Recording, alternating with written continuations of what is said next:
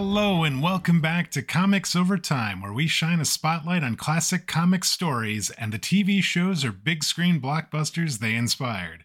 We'll look to connect the dots from the comic book panels to the moving pictures, examining where the adaptation followed the comics closely and where they decided to go their own way.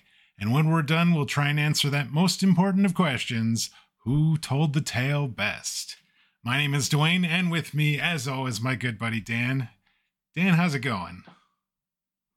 Really well. It's been a beautiful weekend up here in uh, North Dakota slash Minnesota, where I was out getting the boat off off the lake and everything this weekend. Exhausting, but a lot of fun. ready to hang out and talk some comics with you now. Yes, we uh we've got we've got we've got some interesting comics to talk about this. Right. It's, it's going to be a weird week as far as the actual comics. What we're getting ready for, of course, is a look next week at Endgame, the big, you know, finale of Phase Three that I think most of us have to agree is one of the more impressive comic book movies ever made. They pulled everything together and actually stuck the landing, right? So what we're looking at now are just some comics that kind of exist in the orbit to some of the themes of Endgame, because there really is not an Endgame story in the comics. Yeah, uh, we we looked at Infinity War because there really is some kind of books that kind of tie directly to that, but those same books kind of hit Endgame as well because there wasn't really kind of that same conclusion to the story. It it sort of kind of ended differently than they ended up doing in the MCU. Movies have a different cadence, and that idea of there being the five year gap is possible in a medium where you actually have so long taking to make each movie that you can say, you know, people have gotten five years older or whatever. In right. the comic books, having all your characters or half of them dead for five years so you could pull off a cool plot element would have been really difficult for Marvel. So, a little bit different in terms of the way that they pulled this off. Right. So we'll get into the stack here in just a minute, but first we're going to talk some comic book news. And Dan, uh, we got some interesting news that came out of the New York City Comic Con here uh, a couple weeks ago that I had to had to share with you, and it is Jeff the Baby Land Shark and Alligator Loki assemble a super-powered pet team for the upcoming series Infinity Paws. Yes, that's right. We have Jeff the Land Shark, Alligator Loki, and your favorite super powered pets will assemble in a new event series titled Infinity Paws, obviously based on the Infinity War uh, series from from both the comics and and in the MCU. It's now time for a similar event to play out with your fan favorite animals like Jeff the Land Shark, Carol Danvers's feline companion Chewy, alligator Loki, and Lucky the Pizza Dog. So, this was announced during the Next Big Thing panel at the New York City Comic Con, and it is launching spring of 2024. There's a cover image uh, available within this article on comicbook.com, and of course, a tagline that reads, The crossover of the century. Yes. So this you're shaking this your head. A, this has been a big thing in Marvel the last few years. They and this is Kelly Thompson, who's done all sorts of stuff that I love. She's written a bunch of Captain Marvel stuff, and she's been on a number of other books that I think I've even mentioned as recommendations here over the last few months. But in one comic, she made this weird little adorable shark named Jeffrey, and somehow he has now taken off as a character that they've made a couple of one shots for and the like, and people adore him. And evidently, they're now expanding their anthropomorphic, adorable animal line and and making some uh, some crossover type elements. So this is kind of nuts. It's cool just to see people having fun in the comic books, though. So I'm fine with it. I will probably not read a lot of the Jeff the Landshark comics, but there you go to each their own. I know him as Jeff the Baby Land Shark because that's what they refer to him actually in Marvel Snap. He has a card that is actually very, very powerful that I've played a lot of him. And uh, yeah, apparently this is going to be a, a series released uh, specifically on Marvel Unlimited, uh, and uh, it's going to be available early next year.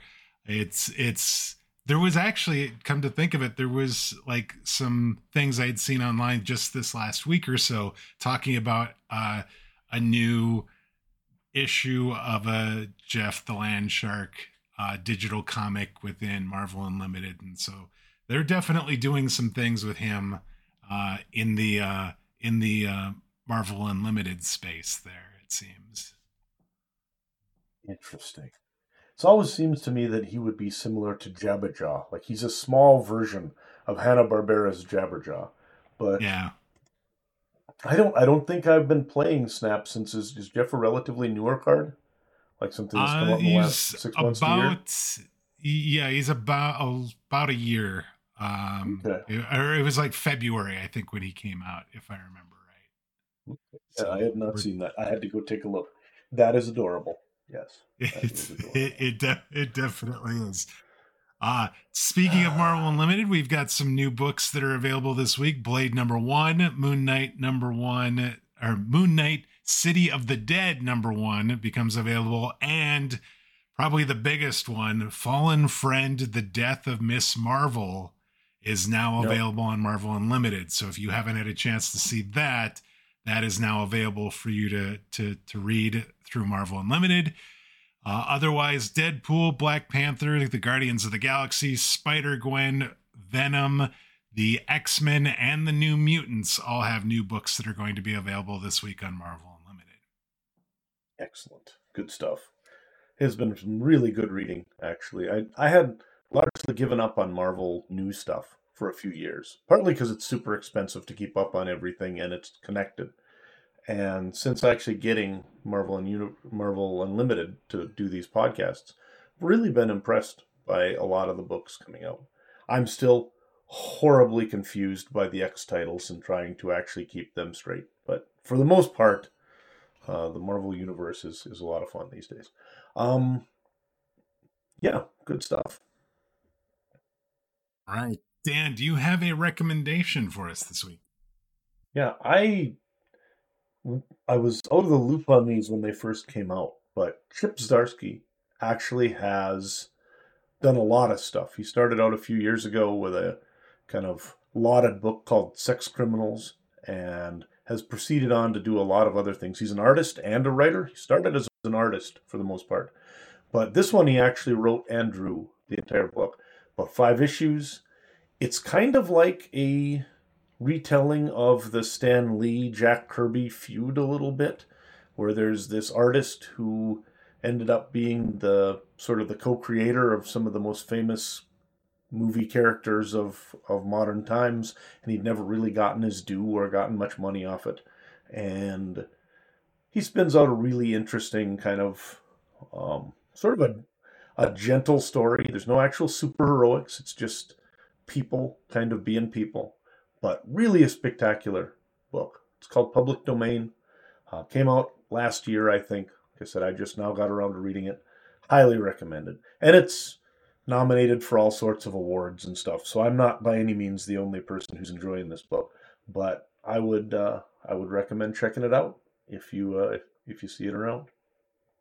We will link to the first issue on Image Comics' website. And I love this. I was looking at that and at the last it, there's two paragraphs that talk about what the what the book is, and then it says, Hi, it's me, Chip. I'm writing this solicitation.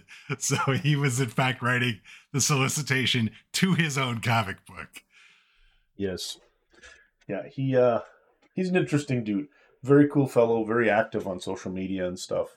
Um, excellent, excellent guy to, to kind of follow and, and anything he's working on is probably going to be pretty entertaining. He's also done some really cool mainstream superhero stuff like Daredevil runs and things like that. All right, that is going to do it for us for the news. Dan, let's jump in and let's talk about the stack for this week. All right. So our rationales on these are really going to be crazy. So stick with us, folks.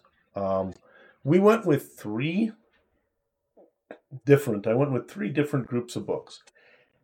here's the reason behind them. We start out with What If from back in the 70s, number five. And this book is actually a what if Captain America and Bucky had survived World War II, right? In Endgame, hopefully this isn't a spoiler for too many of you, one of the things that is nice about Endgame is it allows Captain America to kind of have a little bit of closure and the ability to go back and reclaim the life he lost in the ice, right? And yeah. I think that what if number five shows you how long Marvel fans have kind of been wanting to see that happy ending for Cap. Even though it goes kind of bad at the end of What If and stuff. We'll talk about that. But that idea of Cap not, you know, what what would the Marvel universe have looked like? What would the world look like if Captain America had been there through the 50s and 60s and the like? Uh, the second series of books is called Avengers Endgame Prelude. And since we're coming to the end of this group of podcasts where we're dealing with a bunch of comic books and then the adaptations of those comic books into movies. I think it's interesting to now have the opportunity to look at a a movie and how it is adapted into a comic book and how that yeah. may or may not have the been reverse. a successful thing. So what we're looking yeah. at actually is Marvel Avengers Endgame Prelude number 1 through 3 which has nothing to do with Endgame. It's actually the first three, or the it's three comics that basically retell Infinity War almost plot point for plot point within comic book form. Yeah. So we'll see. We'll see how effective that was and what what Duane thought of this.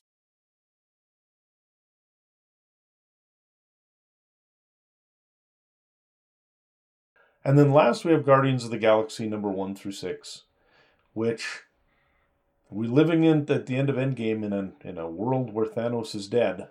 Guardians one through six sort of looks at what's it like when Thanos dies and how does the Marvel universe react. So we'll check those out, see how it goes. So that one through six is from 2019. Uh, I yep. know there's been lots of oh, different yes. uh, redos of the Guardians, including a current run that's going on. Uh, but yeah, this book, this yeah, set of books well is from 2019. So you, so if you want to go looking for it, that's the one to look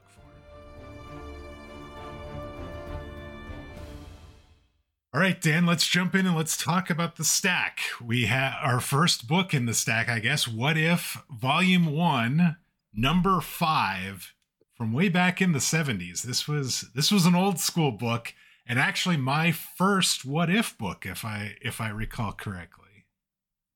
Really? Yeah, I suspected probably would be. So we haven't we haven't looked at a lot of these. Uh, I used to really enjoy What If back in the day because they were generally kind of a a comic where they would do stuff crazy enough that it would just mess up the whole Marvel universe if they imagined it in a regu- real story. So they just brought them in in these where you could get an idea of how the world would be different if a certain hero wasn't there or if they had different powers or whatever. So so these so these aren't really considered as part of Marvel continuity then. These are these are really just sort of imagined scenarios that don't really tie into the larger sort of so the weird thing is, you know, when we've talked about a lot of these things, you see in Endgame, you see parallel, like you know, another multiverses Thanos and stuff, and the DC right. universe you've got all sorts of things going on with the multiverse and the crisis on infinite earths and all this other stuff the watcher specifically says when talking about how the, the preface talks about kind of how captain america died in world war ii in the actual marvel cinematic universe continuity such were the events on your world yet i the watcher may peer into other frames of reality and to the near final day of another second world war being waged on a quite similar parallel world. So they were never really considered to be continuity, but they were essentially framed as things that did happen in other parallel universes, not as things that were imaginary, really what ifs. Oh, okay. The distinction is nebulous at best, but I get, I get, I get the distinction. I guess it's you call it nebulous. Comic fans in the 80s would have called it fighting words, depending on which side you are, of whether this is an imaginary story that the watcher is kind of, well, this is what would have happened if, or whether it's the watcher saying, I can also see over here where there's another watcher like me, or I'm watching across multiple planes, and this is what happened in this strand of reality. So, in any case, what if number five is called What If Captain America Hadn't Vanished During World War II? It's essentially the story of when that rocket goes up that, that blasts Bucky to bits and Cap falls into the ocean and gets frozen into a popsicle. What if instead Cap had made the jump onto the rocket, been able to defuse it, and then he and Bucky are both saved, make their way back to America and after the war continue on as crime fighters through the next decades. And in fact, yeah. Bucky eventually takes over as Captain America with Rick Jones as his sidekick, who takes over the Bucky role. And then eventually Rick Jones takes over the role of Captain America. And you get this continuity across the decades where there no, really is no time where there isn't a cap. And so it's an interesting story. Um, again, I think it's kind of cool that it gives you that that ability to see Captain America being able to, you know, not have that tragedy of losing Bucky and and everything else, being able to continue through the world.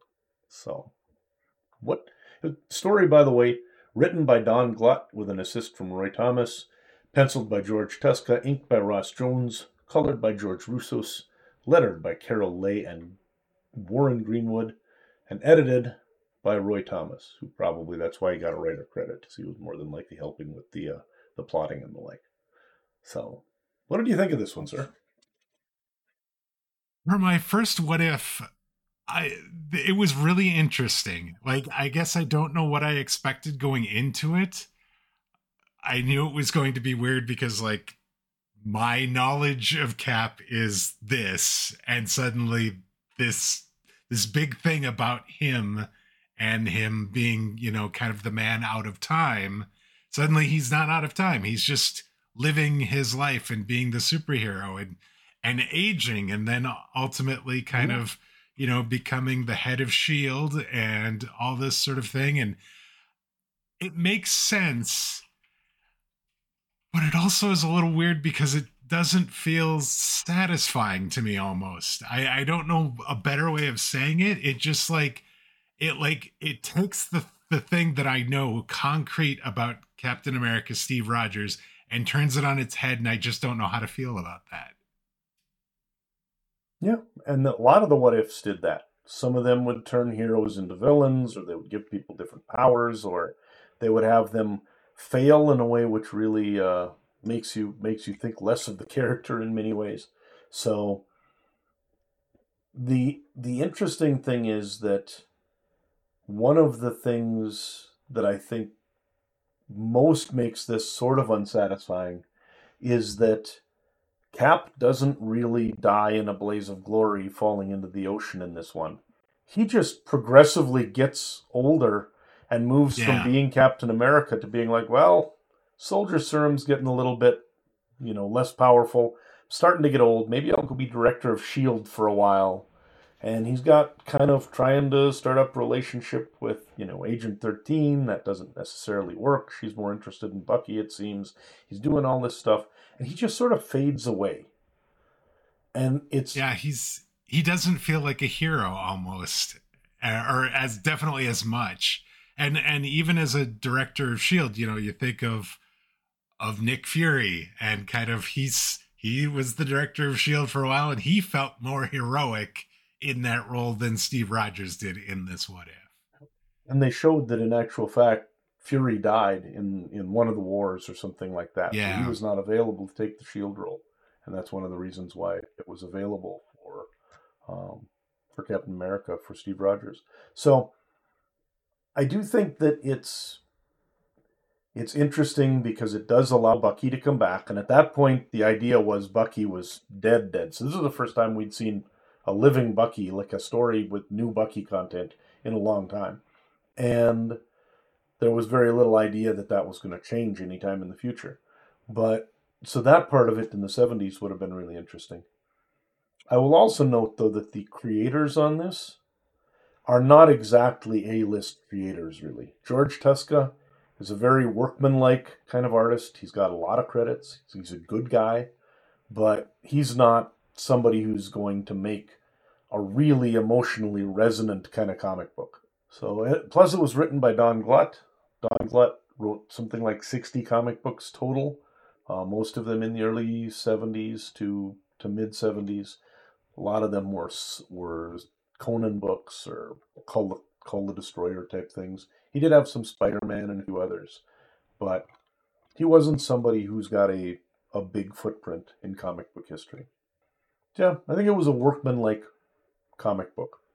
I think the other thing that I'll just sort of mention about this particular story is Bucky or Buck as he ends up going as he gets older. He wants to be, you know, Buck well, instead of uh, Bucky, ends up dying trying to kind of save Steve Rogers in this story as well. So even it, it's weird that like you know in the regular sort of continuity we have this this story where you know Steve Rogers isn't able to save Bucky and he dies and kind of feels responsible for it. Yep. Eh, whether he's is or isn't, I guess, is is up for some debate there. But like even in this what if story, we again have a situation where where Buck ends up Buck Barnes ends up dying, and Steve Rogers is somewhat responsible for it because yep. because he's not able to do the kind of Captain America things he used to be able to do because he's older now, and so it was just uh, there there tragic irony that even in this other other universe in this other situation, Steve Rogers still can't can't find a way to say save Bucky. Yep. Bucky Bucky always has the tragic ending. Mind you, he got a lot more time this time, and he got to be Captain yes. America. So yes, it uh, it was a better fate than previous, but still, it's it is one of those where in the end he's always he's always got that that career that career path, I guess we'd call it, for that uh, particular character is to end the, the destiny that's sort of locked in yep. that he has to the inevitable fate. Yep. And what if comics did that a lot actually? A lot of times you would have certain things where they change the premise and something happens, but then by the time you get to the end of the comic, a particular element that's an important part of the, the Marvel universe would still end up coming to fruition. Like there's certain things that are just going to happen even if they get put off for a while or something else occurs or whatever. The the canon event, if you will. It's actually pretty close to being the canon events. Yes, but if I think what if in a lot of ways back in the 70s like the original what ifs that I remember loving as a kid were very close in a lot of ways to having that concept where they used the what if concept to reinforce that there were just some things that were going to happen no matter how much sort of the the initial conditions changed. Interesting. Weird as that is. Yeah. Mm-hmm. No that's that's interesting i'm glad that i'm glad that we read this book just because i i it's so different and and interesting to think about and uh i i i've seen that you know uh on Disney Plus, they have a What If TV show. I've never watched any of those, but I hear that those are really interesting. They're very and good. If if the comic is any indication, I, I think that would be uh, definitely something worth checking out. Comics are wildly divergent because all of them are written and drawn by different people, and sometimes the ideas are better than others. There are some tremendous What If comics, and there are some really stinky What If comics out there, but. Um, this one was was good. I think the main thing, though, kind of like you mentioned, is when we watch the movie next week, there are going to be people who have been fans of Captain America for decades, who it was immensely satisfying to see him pop out and talk about how he'd just gotten to live a life. And I uh-huh. don't know how much that would affect people maybe who weren't who hadn't been there with that, but the movies have spent a lot of time with him you know? I, I will tell you that when I first saw Endgame, I had not seen Captain America the First Avenger or Winter Soldier. And so I did not have that background. But now, one of the things I'm most looking forward to is just how much more invested in some of these characters I'm going to be. So seeing them, mm-hmm.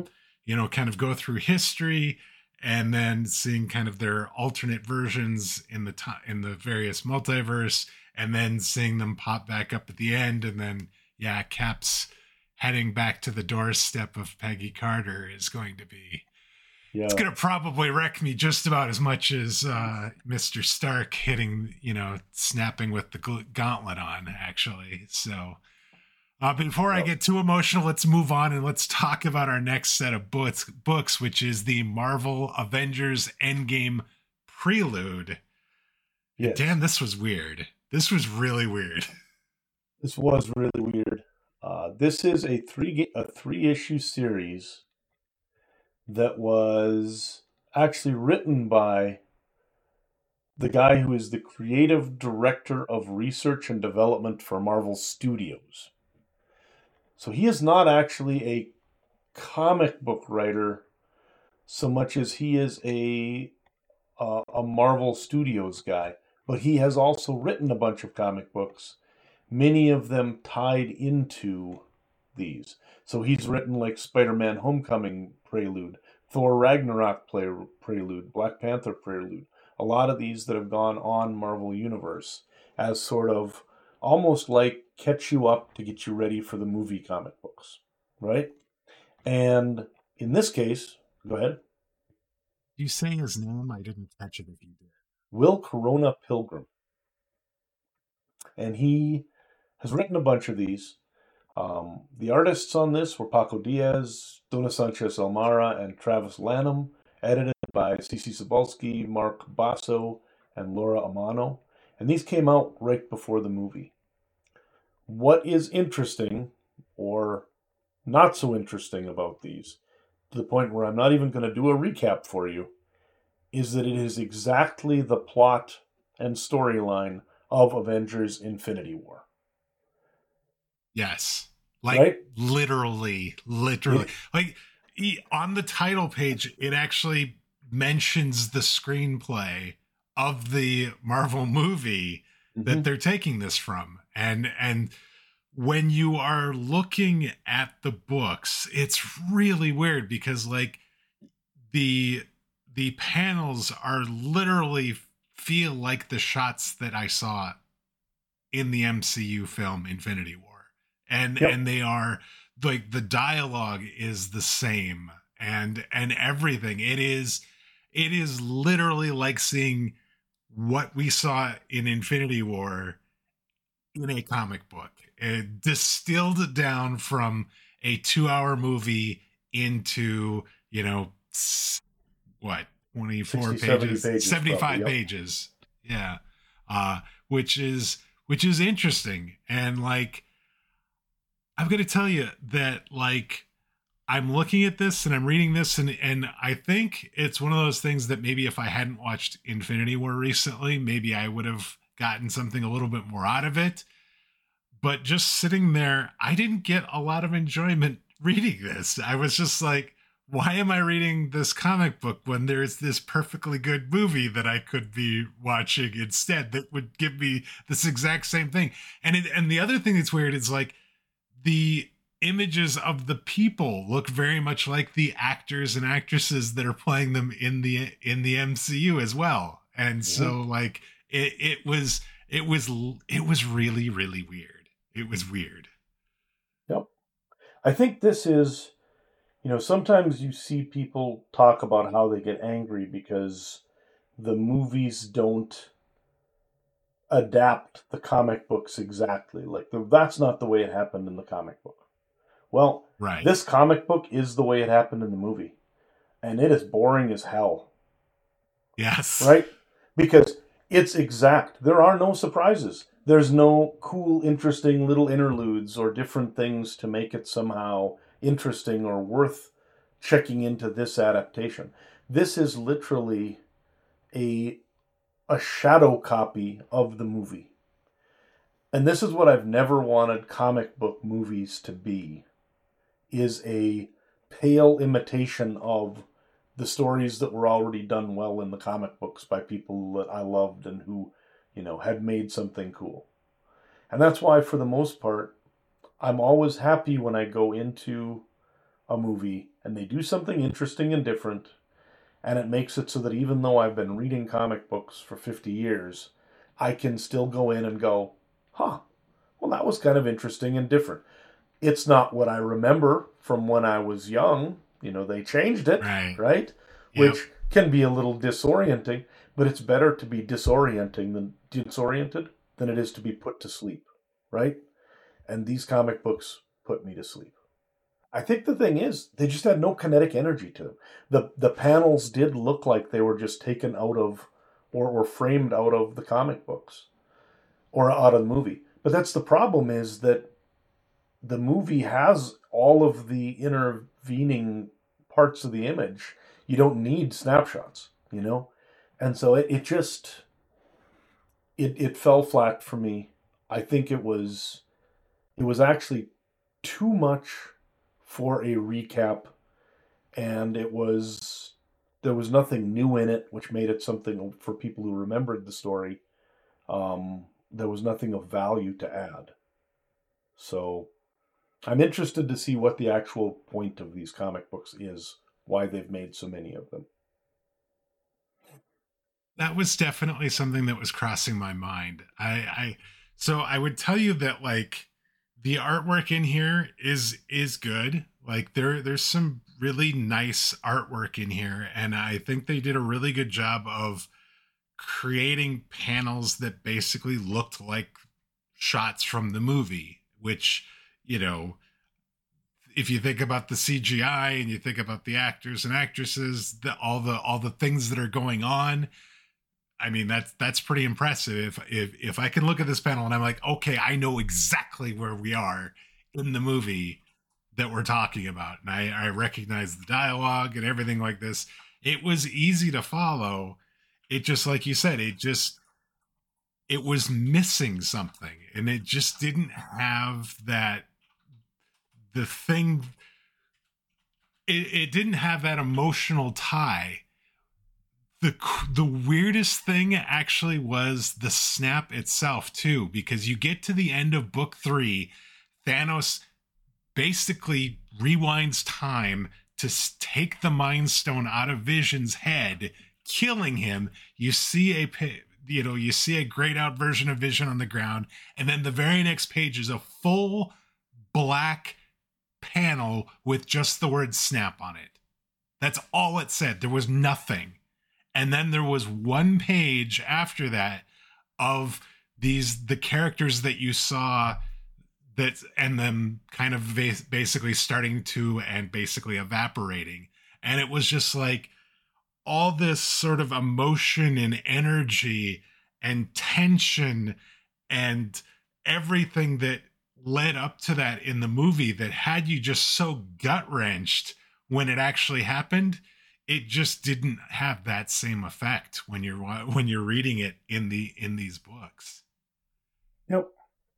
And that I mean maybe it's a matter of if if it had been done differently, we'd have still been there. I mean the comics can give you all of that emotion. I've seen it. It I've can. been there. Yeah. Uh, in this case, I'm not sure if it's just because you're getting that uncanny valley effect of knowing that it's been done someplace else exactly the same way but better, or if it's that somehow just that idea of when you are trying to just copy something that closely, you do end up kind of losing that dynamism and that emotion. But these books are not they're not something I'd really recommend. I I have I did not enjoy them especially because there's just nothing new in. There's actually a note in one of the things I read that said the only thing that's different is that in the in the comics, Mantis does not dust like she does in the movie. I mean, there's people who look through it, and that's really the only thing they found that's that's different in the in the in the. Uh, really okay. So hopefully, uh, You know, probably she dusted a couple minutes after the comic left the, the panel because I'm sure she was still gone. But yeah, kind of crazy. Absolutely crazy. All right. We're we're going to shy away from from those prelude books I think going forward if this is any indication. But let's move on to our final set of books, The Guardians of the Galaxy from 2019. We looked at the first 6 books. Dan, tell us a little bit about uh, who was involved in making those. This is, again, this is the 2019 series, and we are reading just the first few of these. This is actually a series that kind of starts out in the middle of things because there's obviously some things going on with Rocket Raccoon, there's some things going on with Gamora and the like. So this comes out of an event called Thanos Wins, which was a, a big event about essentially Thanos finding ways to get to the end of time and actually accomplish that complete victory he's always talking about. So this starred a lot of those same characters, Silver Surfer, Cosmic Ghost Rider, that are in this book that we're reading this week. Yeah, so the books we're reading, uh, written by Donny Cates, who's also the one who wrote the Thanos Wins uh, event series. Penciled by Geoff Shaw, inked by Shaw as well. Colorist is Mar- Marte Gracia, letterer Cory Petit. It was edited by three people Darren Shan, Danny Khazem, and Jordan D. White. For the most part, these people remain the same through the issues that we're going to be reading. I think there's a couple of differences here and there. But a lot of stuff going on in this. There's a lot of characters going on in this. But here's a quick sort of summary of what goes on in issues 1 through 5. We begin with the funeral of Thanos, who's been beheaded and is very, very dead. The reading of his will reveals that Thanos has made plans for just such a death by uploading his consciousness into someone else as a backup. Thanos' brother Eros and the rest of those assembled for the will reading believed that Thanos would have chosen Gamora, and they set out to kill her to prevent Thanos' return. The Black Order attack the funeral and steal Thanos' headless body, and the Guardians end up in the middle of things when a tear in the fabric of space created by the Order deposits Beta Ray Bill, Phyla-Vell, Moondragon, and Ghost Rider right in front of their ship. Hela is also working with the Black Order to find Thanos' head, and they eventually track it down in the negative zone, while the Guardians fight amongst themselves, and Eros and the Gladiator of the Imperial Guard plot to kill Gamora. Eventually, everyone ends up on Half World, where Gamora has gone in search of Rocket. A huge fight ensues where Star Lord nearly dies, saving Gamora, who is then taken away by Eros' forces. Beta Ray Bill then calls in Lockjaw to help the Guardians track her, but it turns out they arrive too late. Hela has already been there and taken away the real Thanos' mind safe, his brother Eros. Lockjaw helps them track him as well, and Gamora manages to kill her uncle Eros just as Thanos is getting his mind transferred. Hela and Thanos' plan is foiled, and the Guardians get some new members and turn their attention back to just what's going on with Rocket. All right, sir. There we have it. Um, some interesting books. First off, how many characters do you want in your comic book? And was this too many? Uh, there was a lot and i i mean i guess i sh- sh- should have expected that given the fact that it's a guardians book and and i mean just typically there ends up being you know half a dozen or so guardians and then but we had the black order we had this like uh shadow dark guardians i think they ended up calling them uh, led by eros uh uh, to try and try and track down who who Thanos was going to get uploaded into, and and then you had you know all these new new people that were guardians that have never been guardians before. Shout out to our good buddy Beta Ray Bill was mm-hmm. was definitely not expecting to see Beta Beta Ray Bill in in this, and uh yeah, there was there was a lot of a lot of people and all i can say is thankfully we've done this long enough that i knew who most of those people were i mean yes. i didn't know who cosmic ghost rider was to be perfectly honest with you but outside of outside of him, I think I knew everybody else, thankfully. Yeah, well, and that's a weird one. I mean, the fact that you actually do know Ghost Rider because that's Frank Castle. That is the Punisher. Okay. Doesn't Yeah, exactly look like the didn't it was Punisher right now because Yeah. he looks like an interstellar Ghost Rider. But uh, Yes, nonetheless, and then there's a few others that you know we've we've got. I, I like the fact that Beta Ray Bill was there. I think we can see maybe where that comes from looking at the MCU, that there was that synergy of having Thor hang out with the uh, with the Guardians for a long time, Guardians, yeah. and then they just sort of instead of bringing Thor in, they drop in Beta Ray Bill, who, to be quite frank, probably fits even better with their weird little band of, of Oh, yeah. semi outlaws, right? Yeah. And Phyla-Vell, of course, is there, along with Moondragon. Phyla-Vell we've seen in the MCU because she's the little girl that joins up with the Guardians at the end of the last movie. yes. So that is a character who will be, if, if we see further Guardians things, she would be part of the, the newer one. Uh, Groot, of course, is there, and Rocket is not. Rocket has gone off and is evidently on his home planet, the one we looked at when we talked about Rocket Raccoon number one way back in the day, the planet with the toy Uh-huh. makers and stuff. He's he's returned to that planet, and Gamora's not there as well because she has gone to find Rocket. So To like kill Rocket, I, I believe. I believe technically, although she's really not going to kill Rocket, so she's gone to find Rocket and then sit Sure. there broodingly thinking about killing him, but not actually do it probably. So Sure. um, as things as things started, though, we had all these other characters because Thanos has been beheaded and he's dead, but it turns out he's threatened that you know somewhere he's put his consciousness where he can be resurrected, and so everybody's first idea is, well, he probably did it to Gamora because it had to be someone he had access to all along, and so then they're like, well, let's kill Gamora then because then once she's dead, he won't be able to do anything. So, turns out that was not the actual plan. No. I, so it's. I'm going to tell you, I liked this story. I thought this story was interesting. The story, when we were reading about kind of a summation of it or why we might want to take a look at it, was the idea of it being a, a post Thanos world. And I was totally expecting that there was going to be some new big bad or some thing really interesting that happens as a result of the fact of Thanos dying. But we find out really quick that really this is all about Thanos still. And and it is, you know, he's got this consciousness that he's going to implant in somebody, presumably against their will. And I don't know. I I was I was a bit disappointed. I'm going to be perfectly honest with you. I think I think I think the art in here is really great, mm-hmm. and I I just I think I was expecting a di- different story than I got, and like I don't know. The characters were interesting and everything, but like think the most interesting thing about it is I didn't realize Hela and Thanos were a thing.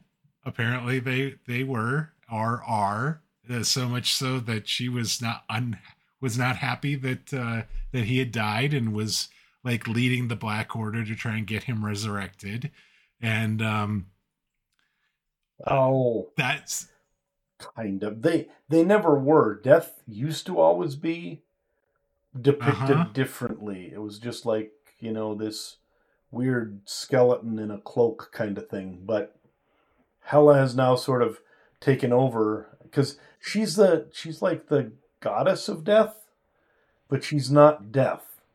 So I had always Right. thought of her more as like almost like a priestess of a god, you know, because she is she is a goddess of death, yeah, but she's not death like one of the not the- dream of the the- endless kind of deaths in the in the DC context. So, but yeah, evidently it's still enough that she's quite hot for Thanos because she can't help herself because all of all of the people involved with death that just love him. So there you go. I don't know, but like, and then the but yeah, the most interesting the most interesting thing is like what is going on with Rocket? Why is he away? Why is our people basically they don't want to talk about him. They don't want to acknowledge that he's probably on half world. You know, they go to they go there and basically the only way they're able to get Gamora to leave is to promise to come back to find Rocket after this is all done and uh she doesn't get killed by the the Dark Guardians and and and all of that. But and then yeah. and then it turns out, by the way, that you know the consciousness goes into to Eros, into Star Fox, Thanos' brother, who it's like, oh, he's like, oh, I guess I should have figured that, you know, yeah. it could have been me too, you know, because he's leading the charge to stop Thanos from being resurrected or being yep. having his conscience put into Gamora, and it's like he's he has to be like, oh, I'm here, here, here's some nice crow I, I've been eating that I didn't realize I should have been. Well, and they, they kind of laid out the the little you know hints all along. It's got to been somebody he's had Thanos has had access to for a long time, so that he can plant these seeds and whatever. It's like, well, it's his brother. Who is he? He's he had more time to corrupt than his brother. So, yeah, kind of kind of interesting. Poor Star Fox. Luckily, if it makes you feel any better, he's kind of a jerk. So if uh, if if he did happen to go away permanently, it wouldn't be a big big uh, loss to the galaxy in a lot of ways. So, and he gets like torched, like his face gets all caught on yeah, fire because, or something weird. Because they Hela blew like everybody into a black hole or something like that, or that that one team did and he was he yeah. was brought out by the imperial the Shi'ar Imperial Guard, which are they're kind of the the ones that um, they've been in the X Men comics, and Lilandra is Charles Xavier's girlfriend. She's the one who it was her ship, like an Imperial Guard ship, that was the one that Binary was on last week, a couple weeks ago. Yes, so a couple weeks ago. But yeah, so that's the the Imperial Guard is a is a relatively long-standing part of things. So the biggest of the ones that they had to worry about was Gladiator. Obviously, he's kind of the leader of the Imperial Guard, and he's really almost Superman. Essentially, he's like an, a, an extraterrestrial oh. Superman. Guy is very tough, so he's uh he's not an easy person to defeat. But most of the people that came after uh, that came after her were pretty significant uh, pretty significant enemies. You know, you've got most of the Black Order coming after her.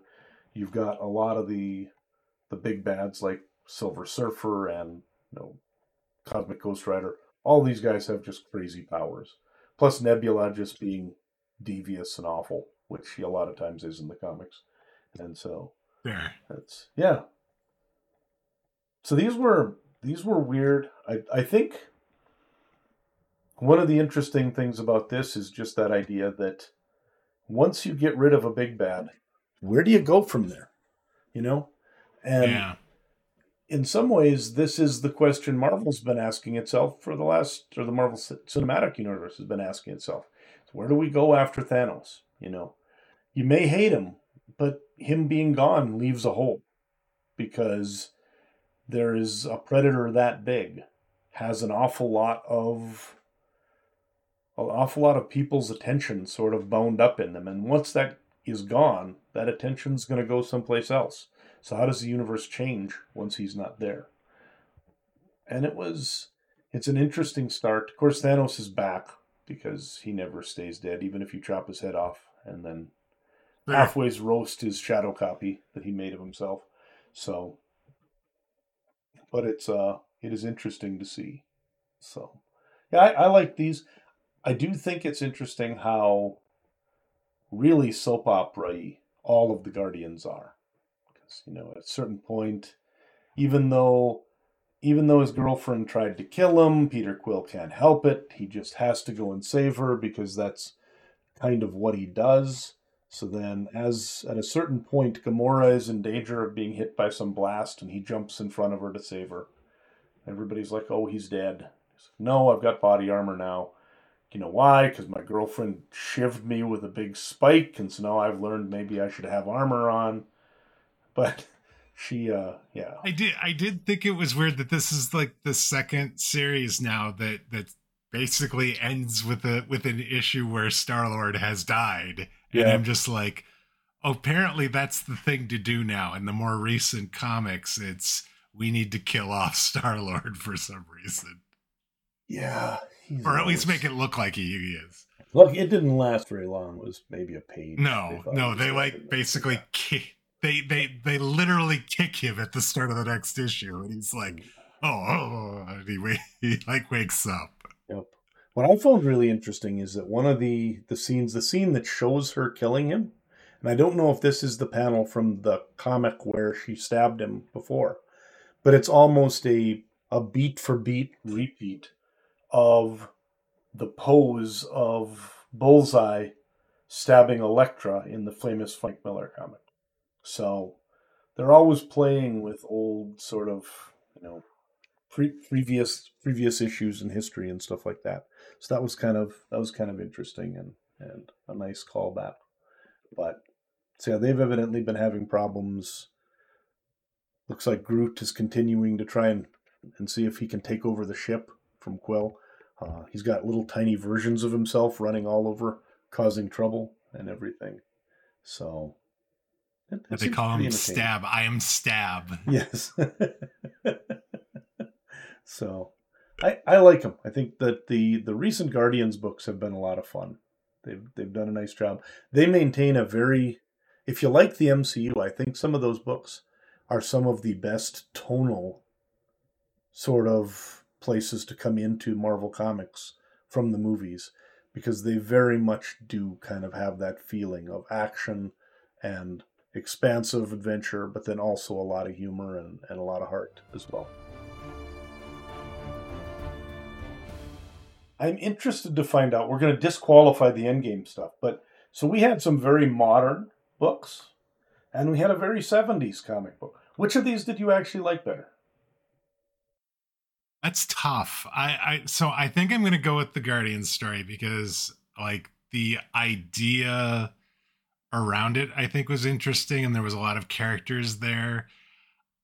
I think the just the sort of the book that gave me the most reaction was the what if though.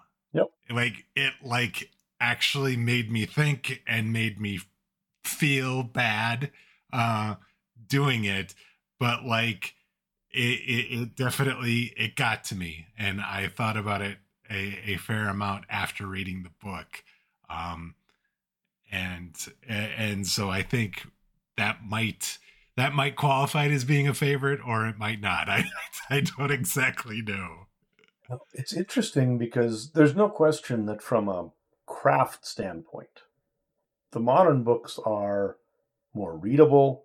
The art is a lot more sort of detailed and and complete. The colors are just a world different and better. But those books back from a simpler time, the stories were not nearly as as complex, but they they did actually kind of hit you a little more. And and there have been so many people who've just died and came back, and so much happens, and it happens so so quickly in the modern books that you know that story where you see one guy who actually had been dead in the comics for 40 years coming back for a little while and how that would have changed there's a lot more resonance in that than in these newer books because in the newer comics i think most Yeah. people are just like yeah well whatever it's just going to change next week anyways you know. Thanos died. Oh oh. well what will we do now without a thanos in the universe you know? So right he'll, he'll be back next week don't worry about it. So yeah i, I liked i liked both of them. Um, i think i actually did like the, the what if better just because it was a more complete story in terms of you didn't really need to to read a bunch of other stuff. It just kind of worked you know so the other thing there's a bunch of different art styles as well this week what did you what did you think of the art we talked about it a little bit, but yeah, I really, really liked the art in the Guardians books. That was Jeffrey Shaw mm-hmm. that did the pencils, and specifically, I want to call out David Marquez, who did the cover art on all six of these books. There are some amazing looking covers across yep. these six, six issues. Uh, you know, in it, there's the the first issue shows our new Guardians, even though we didn't know who they were going to be at the start of the book. You know the second issue is just thanos's head and and and like you know a portrait shot of just his head all, all the way to the very last book uh book six where you saw basically kind of almost in a sort of civil war sort of setup. You had the the dark guardians and the and the guardians of the galaxy just kind of all on the page getting ready to fight one another i just i really really was impressed by the the covers on all of these. Uh, in the in the books themselves, I thought they were really well done. I really liked the way Beta Ray Bill looked, and mm-hmm. as well as some of the other characters. They looked very recognizable. They looked very consistent across all the books as well. And even Than- a dead Thanos was looked surprisingly imposing, even in a you know decapitated state in a stasis field. No, I would I would agree. Marvel covers the they have a number of people who sort of specialize now just in doing covers for them and they are fantastic. But those are those are really nice. And yeah, the art the art and the colors just just excellent in in a lot of these modern books and the Guardians definitely were. So I would agree. There's a there's very little way to compare. You know, I I have a soft spot in my heart for George Tuska, but I don't really think that uh, his his art stands up with the stuff being done 35 years later. So, sorry, George. All right, let's look ahead to where we're what we're going to be covering next week. And uh, I mean, it's it's it's pretty obvious where we're going, but it's like, go ahead, Dan. Tell finishing us. off the saga. Uh, we had Infinity War, and now we're headed for Endgame. So we've watched the two movies that were kind of our interludes while they got ready for it. Uh, Infinity War and Endgame were almost exactly one year apart. And so now we're going to head to 2019 and we are going to finish off phase three. The long awaited, I think, uh, conclusion mm-hmm. to the Infinity War saga that as you said at the beginning of the episode, I think really, really did stick the landing. So I, I am very, very excited to watch that this week and, and talk to you about it uh, next week. Yep, going to be exciting. All right. And with that, that is going to wrap it up for us for this week. We'd like to thank you all for joining us. If you're new to the podcast, please consider subscribing on your podcast player of choice. That way, you'll get each new episode as soon as it's released. If you're new to the podcast or you've been with us from the beginning, we'd love to get your thoughts on the show or the comic books that we read this week. Maybe you read the preludes and actually liked them. We'd love to hear your thoughts on those. You can send us those comments via email. That address is comments at comicsovertime.com. We're also available on social media on X at Comics Over Time, as well as Bluesky at Comics Over Time. Dan, surprisingly, I have not watched Endgame more than a couple times because of just how much that ending wrecks me. And it's been a while since I've seen it. And I am very interested in seeing just how the movie impacts me now, now that I have all these other movies and this much deeper love for all those characters that we see throughout throughout that film. I, I am fully expecting to be an absolute mess by the end of the film. It uh, it is going to be interesting. I will. I always love this one. I've watched it a number of times.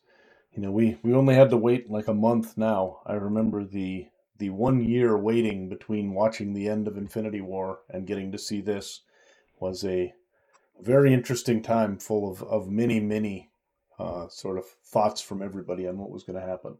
So, can be exciting. Looking forward to it. All right. Until next week, everyone. Take care. All right. See you later, folks.